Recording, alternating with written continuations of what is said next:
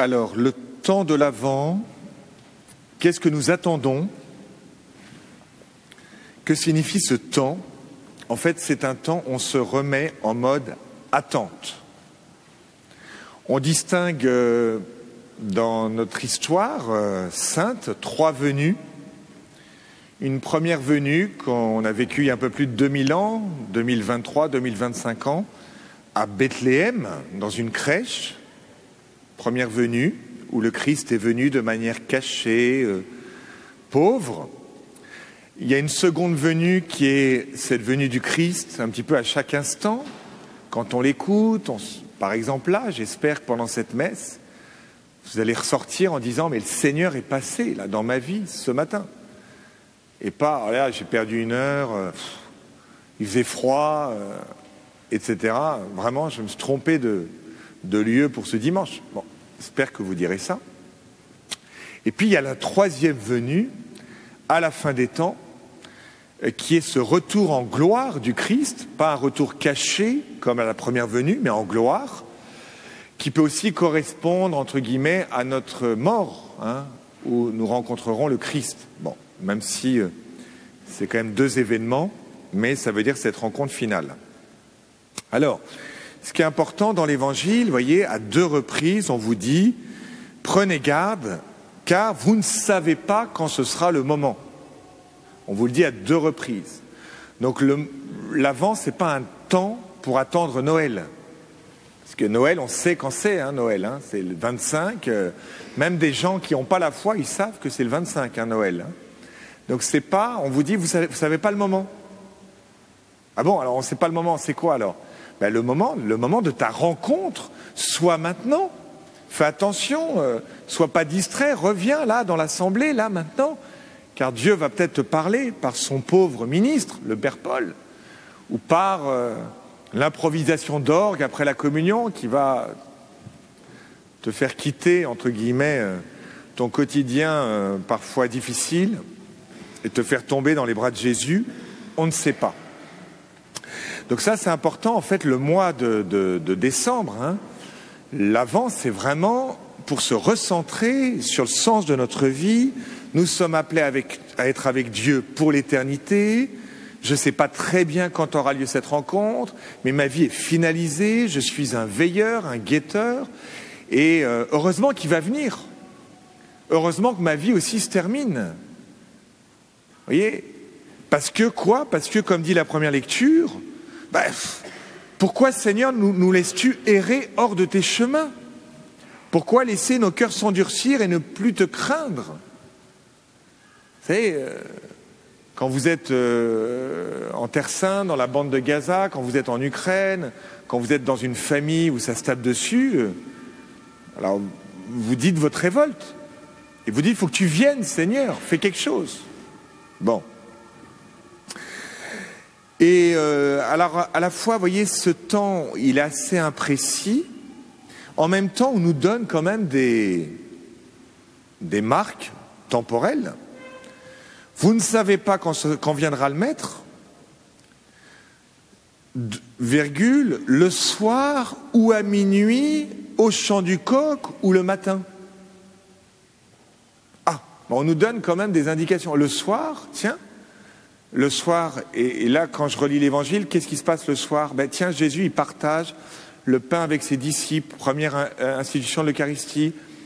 Euh, ou alors c'est à minuit, au milieu de la nuit, ça c'est Gethsemane, où il est pris par les gardes. Et là, à ce moment-là, juste avant, j'apprends que les disciples dorment.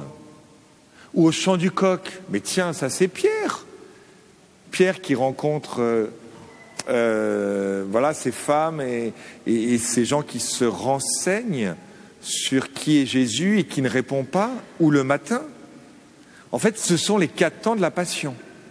Donc on est en train de me dire, en fait, cette vigilance, cette veille, tu vas pouvoir avoir une clé dans la passion. C'est-à-dire que dans la vie du Christ, et en particulier dans sa passion, dans l'épreuve que tu vis, qui fait que tu ne veilles plus, quand on est dans l'épreuve, on a du mal à veiller. On dit, mais Seigneur, tu nous abandonnes, comme dit la première lecture. Ah, mais vraiment, si tu déchirais les cieux, si tu venais, mais là, on n'en peut plus et on t'oublie. Et du coup, on va, on va aller voir les idoles. Parce que toi, t'es pas, pas vrai. Tu. Attends, ta souffrance, ton épreuve, essaye de la vivre avec Jésus. C'est ça que ça veut dire. Hein et les quatre moments te renvoient à, Jésus.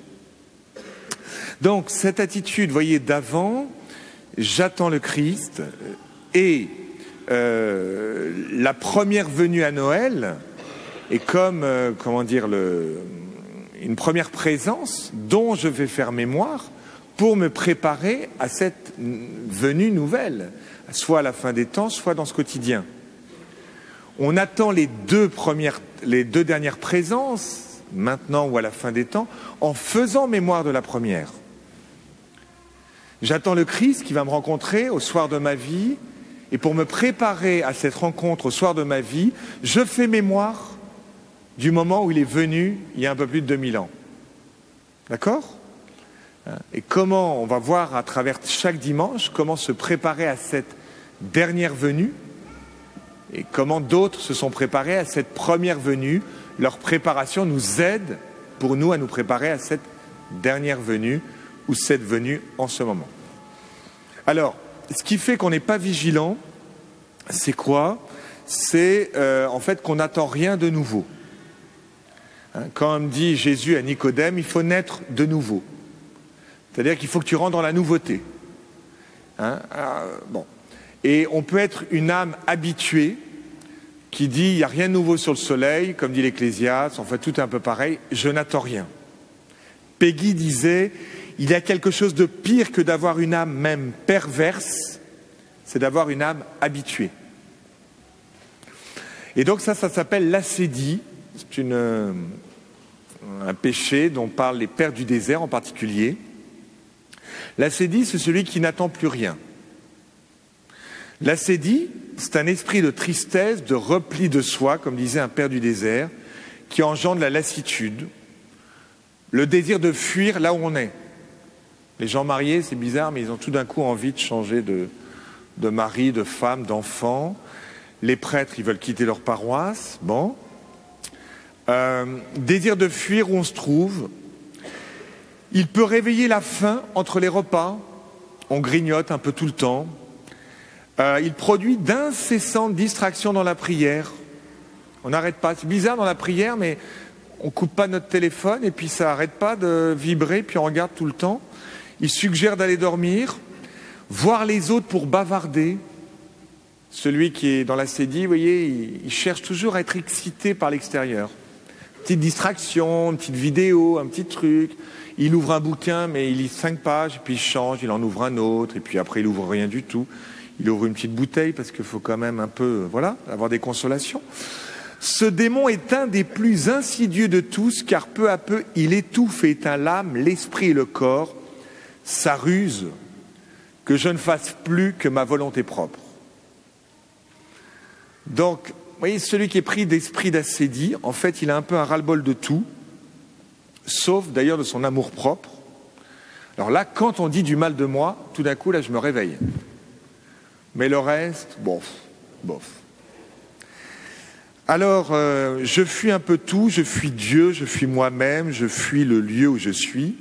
Soit je vais rentrer dans une forme d'activisme. Hein. Celui qui est pris par la sédie, ce pas forcément celui qui fait rien. Il peut faire beaucoup de choses pour s'occuper, se gaver d'activités. Soit il va rentrer dans la paresse. Bon. Alors, la question, c'est est-ce que je suis dedans ou pas? Alors, je vais vous donner un petit, euh, comment dire, euh, allez, cinq, six clés.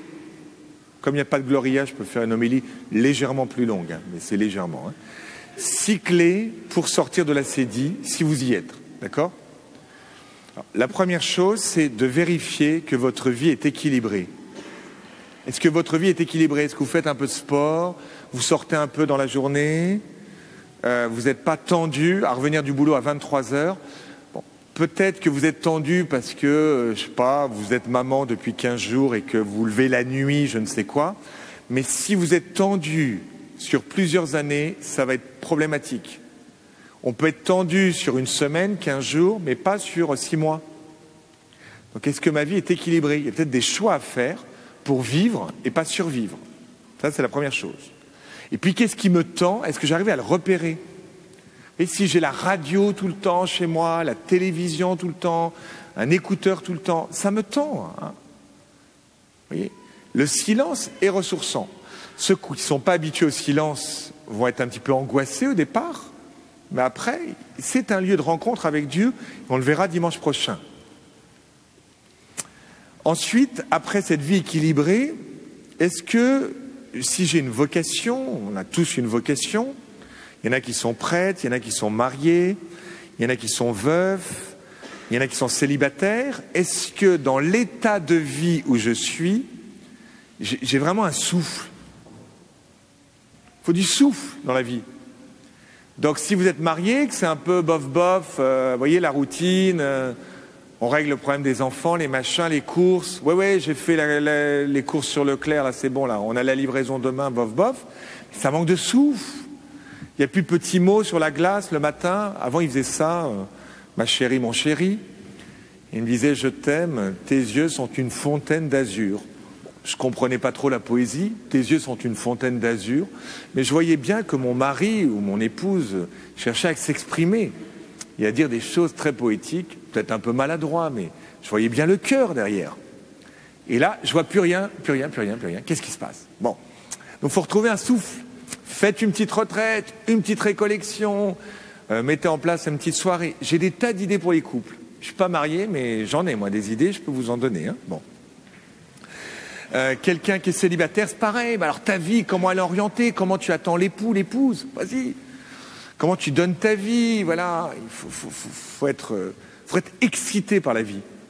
D'accord? Il faut avoir des projets. si vous n'avez pas de projet, je peux vous en donner aussi. Hein. Euh, ensuite, après le souffle, troisième étape, c'est faut quelques privations. Dans la nourriture, dans le sommeil, petite privation. Comme disait un père de, un prédicateur, il disait là où il y a de la rigueur, il y a de la vigueur.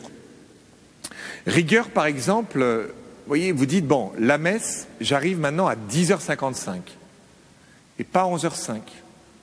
Ça, c'est de la rigueur. Vous voyez, je vais être un peu plus... Bon, petite assaise, petite droiture, etc. Bon. Ensuite, quatrième, je vous l'ai rappelé, hein, ne vous inquiétez pas, s'oublier, se détourner de soi.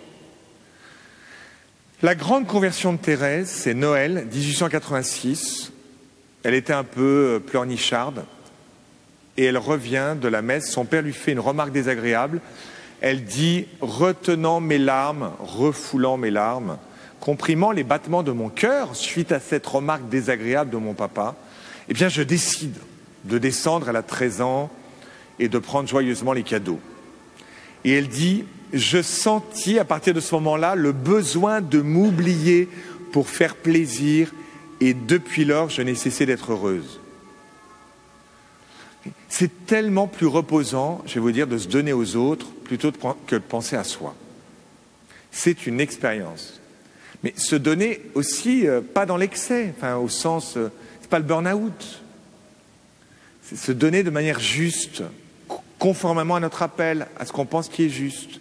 Ça, ça procure la joie. Heureux êtes-vous si vous faites de même quand Jésus parle du service s'oublier soi-même. Je vais arrêter de penser à moi et je vais regarder le monde, les autres autour de moi. Allez. Je vais rentrer dans le souci des personnes autour de moi. Ce qu'on a fait au début de la messe, petit exercice, détournement, tac. Je pense plus à moi, je pense aux autres. Ensuite, cinquième, une prière plus aimante, imprégnée d'action de grâce. Que dit Saint Paul? Il dit aux Corinthiens, mais à vous grâce et paix? Pourquoi? Vous avez été comblés en lui de toutes les richesses, toutes celles de la parole et toutes celles de la science. Aussi ne manquez-vous d'aucun don de la grâce dans l'attente que vous êtes de la révélation de notre Seigneur. Mais vous avez tout. Ce qui fait qu'on sort de la tristesse, c'est qu'on rentre dans la gratitude. Mais en fait, oui, j'ai ça. Moi, j'ai un super vicaire, un super diacre, donc je me réjouis. Bon, c'est un peu. Euh, j'ai une super paroisse, vous vous rendez compte? Je suis un curé heureux, enfin, une organiste, euh, voilà, extraordinaire, euh, qui est sympathique. Moi, je vois le dimanche soir, je peux faire ma liste de gratitude de ouf. Bon, donc la gratitude, ça nous sort de la morosité, parce qu'on a une tendance, en particulier les Français, à regarder ce qui ne va pas. Toujours. Vous voyez? Alors qu'il y a plein de choses qui sont belles. Et donc, tu vas sortir et tu vas rendre grâce au Seigneur. D'accord? Pour tout. D'accord. Nous avons tout. Enfin, la dernière chose, eh bien, euh, le sacrement du pardon est un bon moyen pour réveiller notre cœur, sortir de la torpeur. Pourquoi? Parce que le péché est auto-aveuglant. Et donc, le temps de l'avant, évidemment, c'est un temps où on va se confesser tous pour retrouver la splendeur première de notre cœur. À Paris, pour se confesser, ça va, euh, aucune excuse. Hein. aucune excuse. Si vous n'avez pas d'adresse, que c'est délicat de vous confesser à votre curé ou euh, au prêtre euh, voilà, de la paroisse, on peut vous donner des adresses. Hein. J'en ai plein, etc. Ça va les six points. Une vie équilibrée, retrouver le souffle de ma vocation, rentrer dans des petites privations et l'exactitude, un petit peu d'ascèse, s'oublier soi-même, quelle joie, entrer dans la gratitude et se confesser. Amen.